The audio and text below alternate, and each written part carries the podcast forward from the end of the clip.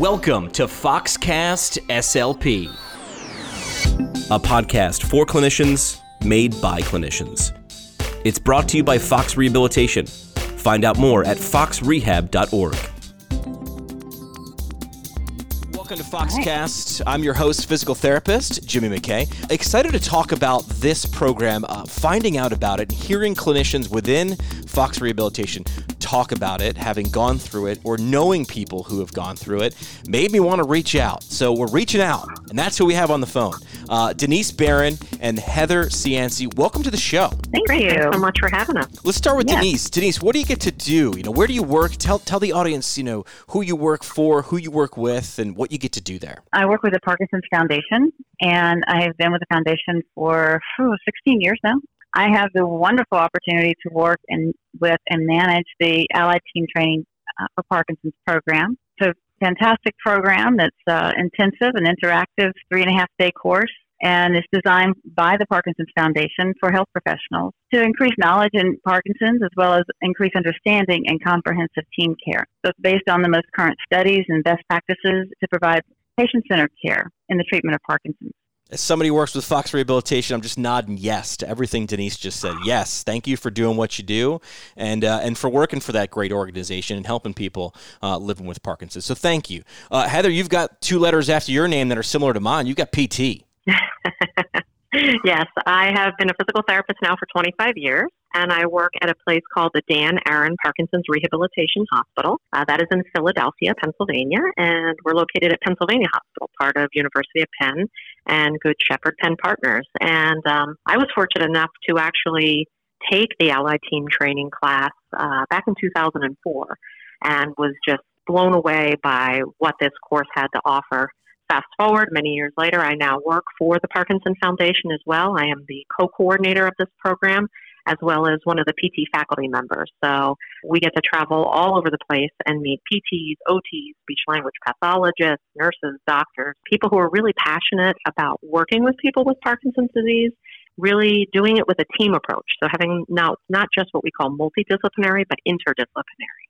I understand more about OT than I ever thought I would. And now that OT understands more about me. And when we have that level of teamwork, it just provides better quality of care for people living with Parkinson's. That's a good snapshot uh, of what we're going to be talking about. I, I, really wanted people to get a taste and maybe a, a, a virtual audio test drive of what this is. And, and, I think Heather, you're you're probably well poised because at one time you were outside looking in, and now you're working with it.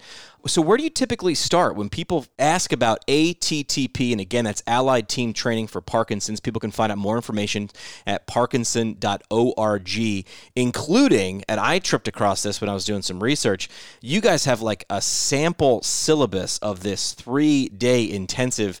You guys are covering a lot. So let's start with this. How do you explain to therapists and, and doctors and nurses and all the different people that might come across ATTP what they can expect? What's the elevator pitch for why they should come and take this course? That's a great question.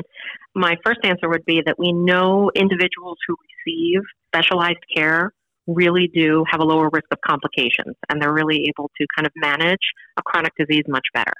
So, first, saying, hey, you know, you you want to be a part of a team. This isn't just the doctor treating the person. This isn't just the PT treating the person. This is a very long, you know, it's a progressive neurological condition, and we need to come in and out of these people's lives for a number of years. So to be able to have everyone together and to say, hey, we've created this team.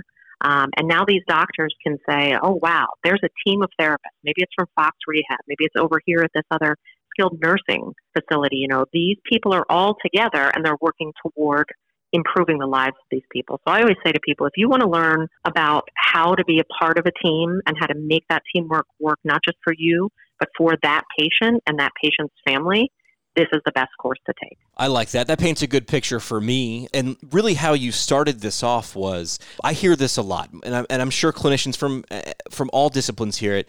I didn't know that PTs did that. I didn't know that SLPs did that.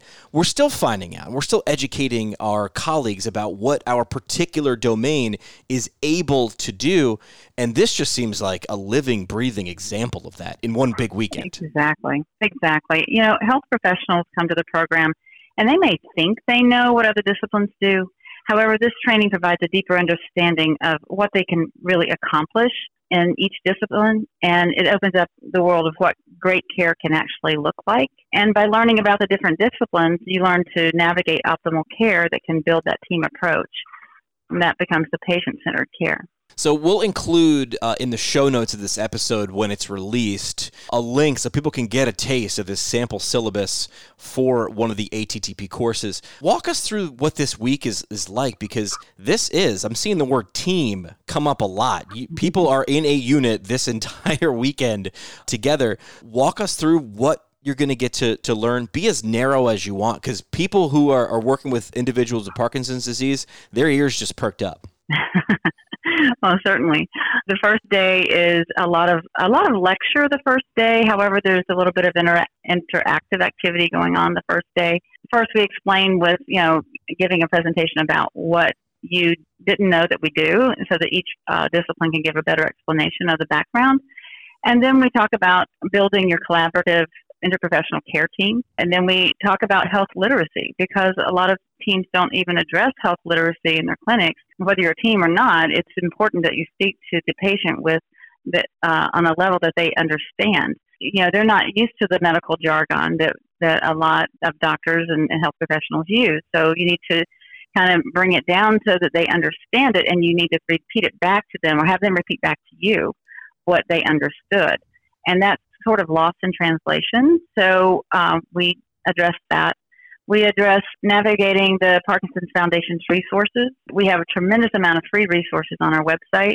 It's a great place to not only for the health professional to find information, but also to point their patients to. There's a tremendous wealth of information that they can gain from videos, from webcasts and podcasts, and many different forms, and it's all free.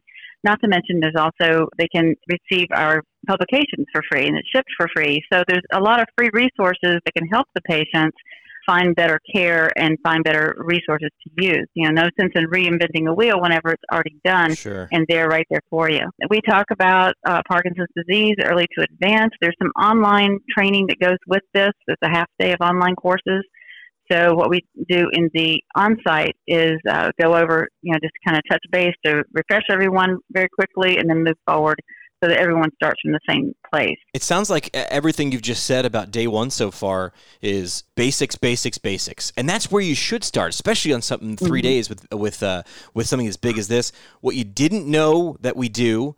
So knowing who can do what in the team, you know, navigating Parkinson's resources, I love when people say, "Hey, I wish someone made X. Uh, they should do Y," and then you turn around and you say, "We actually already do that. Did you know that we actually already do exactly. that?" Um, so knowing that what resources are actually currently available and a lot of times free that is, is always good to, to focus on. I love how you start with those basics and then you'll get advanced. That's only a part of the first day, but the second half of the day we have a, a panel of uh, patients with early stage Parkinson's, and that is always such a meaningful session. We often get a lot of comments about how the patient panels really impact a lot uh, about their patients that they never even thought to ask those certain questions. So if the patient panel actually presents, it's a five minute synopsis of what they would like to present to a room full of health professionals, things that they're concerned about. We ask them to go from their background from diagnosis to now and touch on highlights of what they want the health professionals to know. And it's an eye opener for the health professionals when they hear back from that. I bet. But at the end of the day, but this is what's really awesome. At the end of every day, we have a session called Linking Back to the Workplace. And that's part of what we help to build for them to take back to their workplace and actually implement a plan from starting day one when they get back. So that's the beginning of the forming the plan. On the first day, we have a linking back session, and we'll do that every day. And then by the end of the fourth day, which is a half day, then they have a whole plan in place and ready to roll with it. That's great. This is day one, guys. We're not even, we're, we're just through day one. I do want to say, on top of those basics, which is always good to start, just make sure we're all speaking the same language. You also get into s- some stuff that's pretty advanced in terms of sleep, neuropsychiatric symptoms and management, talking to your patients about intimacy and sexuality. All this is in day one. And I do love the fact that you close with the patient voice. Go on to day two. Where, where does it begin there? Well, day two, uh, we start out with discipline specific assessments um, and, and treatment. And these are the discipline breakouts. So each discipline will have an opportunity to uh, go into their own breakout and discuss with other uh, PTs or OTs or speech or um, social work, nursing, music therapists, physicians. They have their own breakouts and they can discuss case studies. They can discuss some disciplines have specific information that they want to teach, and then at the end discuss case studies. Usually, the physicians discuss a lot of case studies because that's where they get their knowledge, and rather than presentations. So it's open discussion. They have a certain amount of time each day for discipline specifics. So day two and day three actually are the, the crunch time for the discipline specifics. Day two and for the early stage, we kind of break it up into early stage, mid stage, advanced stage presentations within the disciplines. Day two is early stage in the morning, and then the afternoon they'll have mid to late stage, and then on day three they'll have caring partners and advanced stage. I'm just seeing a lot of really, really leading organizations in terms of the faculty, where these individuals are coming from. Muhammad Ali Parkinson Center, Dan Aaron Parkinson's Rehabilitation Center, as we mentioned before, University of British Columbia. Your faculty looks like they're really well rounded and from the leading institutions. Most all of them are coming from our centers of excellence. So they're not only teaching this, but they're also living this and, and breathing this. It's not something that they just teach that was I have to say, Denise, that was one of the things that I loved so much when I first took this course. I was being taught by a PT who was actually a clinician who was in the trenches every day, who saw the things that I saw. You know, now being part of the faculty and getting to share the same thing, you know, we're all talking about challenges we're facing. Yeah, I understand we have challenges with Medicare. Wow, you're having the same problems that I'm having with getting enough time to be able to work with my patients. So the fact that we're all clinicians as well as being able to be faculty is such a joy. And I just wanted to touch base also on what Denise was saying before with the discipline specific breakout. We may have a large group of physical therapists that we're teaching to, but I can also ask the music therapist, I can ask the sex therapist, I can ask someone to come in and be a part of my group so that people can get a little bit more intimacy and understanding of what those people are doing and how you know how do i use music as a therapist what can i do it's not just us the core faculty we also when we have allied team training these are also hosted by other centers of excellence. But we're pulling in local experts from that area. We have a therapist who's going to be specializing in uh, pelvic floor rehab for the first time who's going to be talking to us about that. So being able to really use not only those national experts, but reaching out to the local experts really makes for a really fluid and wonderful experience for the participants. And no two trainings are alike. There's different topics in each training. There's the core information that that uh, is taught, and then as we're working with the hosting sites, such as in Boston, we have two centers of excellence, then they have specialties where they have speakers who can really address specifics uh, on specialties that they've researched and provide that information. So it sort of changes for every ATTT. No, no two are alike. All right, Heather, I didn't, I didn't prepare you for this uh, tough question I'm about to uh, ask you. So, so prepare yourself. Are you ready? Okay. All right. Okay, I'm ready. So you wrap up every single day with the uh, the course linking back to the workplace. As someone who went through it, how do you link back to your experience there? How did it transform you? What did it really arm you with, or how did it better prepare you and going back into the workplace? Wow, that's a great question. Um, I think first it helped me to validate that yes, this is the population that I want to work with. These these folks need help, and there's so much we can do. And just because it's a chronic disease doesn't mean that our hands are tied. You know, there is a, a whole host of things that we can do. It also helped to solidify within me the need to really want to grow my team. Although this was called Allied Team Training, and you're thinking about linking it back with your team, we do have people who come who don't have teams. I was not part of a huge team when I first attended, and it was nice for me to say, hey, this is what I've learned. I need to find an occupational therapist who's interested in this. I've got to get another speech therapist on board. In fact, we had a recent attendee who came to us very passionate about Parkinson's, who took the course, had no one with him, you know, was just a solo practitioner. He actually went on to start a program where he was living actually in Virginia um, left there, went to another site, and then came back again to Allied Team Training with his new team. So he was really invested in taking something from just being one clinician and then linking that back and saying, I can grow a team. There's people out there. Let's put it together and let's make it work. Denise, uh, different question, but similar. What are some of the things that you hear when people go through the course and then kind of give you their two cents or give you their, their impact uh, on how they felt after? Wow, Jimmy, I don't know if you have enough time to even go over and, and touch on any of as many as we get.